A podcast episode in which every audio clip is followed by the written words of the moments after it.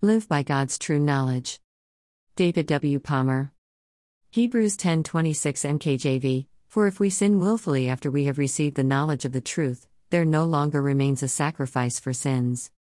This scripture gives us a clear warning knowledge brings responsibility. Once we have received the knowledge of the truth, we must live by it. The Holy Spirit explains that if we go back to sin after He has enlightened us to the truth, then we cannot receive forgiveness again, there no longer remains a sacrifice for sins.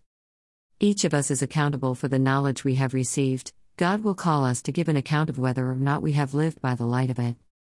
John 12:48 NKJV He who rejects me and does not receive my words has that which judges him the word that I have spoken will judge him in the last day. Hebrews 4:13 NIV Nothing in all creation is hidden from God's sight. Everything is uncovered and laid bare before the eyes of him to whom we must give account. The following scripture notifies us of the consequence of returning to our old life after having experienced the knowledge of Jesus' salvation. Explicitly, if we have escaped sin through the knowledge of Jesus, and then return to it, we will be worse off than if we had never known the truth. 2 Peter 2:20 NKJV For if after they have escaped the pollutions of the world through the knowledge of the Lord and Savior Jesus Christ, they are again entangled in them and overcome, the latter end is worse for them than the beginning. Backsliding, as we call it, should be completely removed from our vocabulary and thinking. A new Christian once said to me, I think I'll backslide for another five years or so, and then I'll come back to Jesus.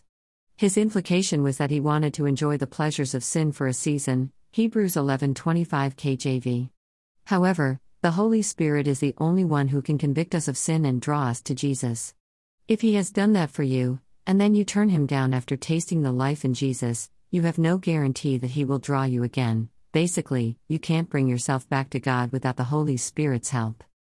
Hebrews 10:29 NLT Just think how much worse the punishment will be for those who have trampled on the Son of God and have treated the blood of the covenant, which made us holy, as if it were common and unholy, and have insulted and disdained the Holy Spirit who brings God's mercy to us.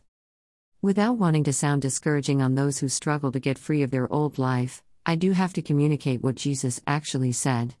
Take the following passage for example. He is very clear that we should not even look back, let alone take our hands off the life of following him, looking for an easier or more appealing option.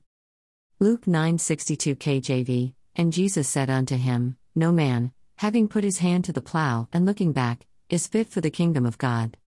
Don't ever even look back. Keep your eyes on Jesus, no matter what storm comes your way. Hebrews 12 1 4 NLT Therefore, since we are surrounded by such a huge crowd of witnesses to the life of faith, let us strip off every weight that slows us down, especially the sin that so easily trips us up. And let us run with endurance the race God has set before us. 2. We do this by keeping our eyes on Jesus, the champion who initiates and perfects our faith. Because of the joy awaiting him, he endured the cross, disregarding its shame. Now he is seated in the place of honor beside God's throne. 3. Think of all the hostility he endured from sinful people, then you won't become weary and give up. 4. After all, you have not yet given your lives in your struggle against sin. Today, Jesus is telling us through his word to choose life. That is, to put our eyes on him, the living word of God, and to keep them there.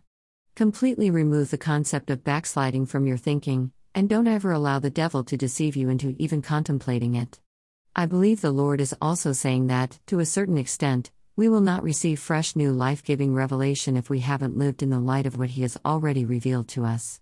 Let's begin to put that right today. After all, it's better to fix it now than to wait for the final day of account.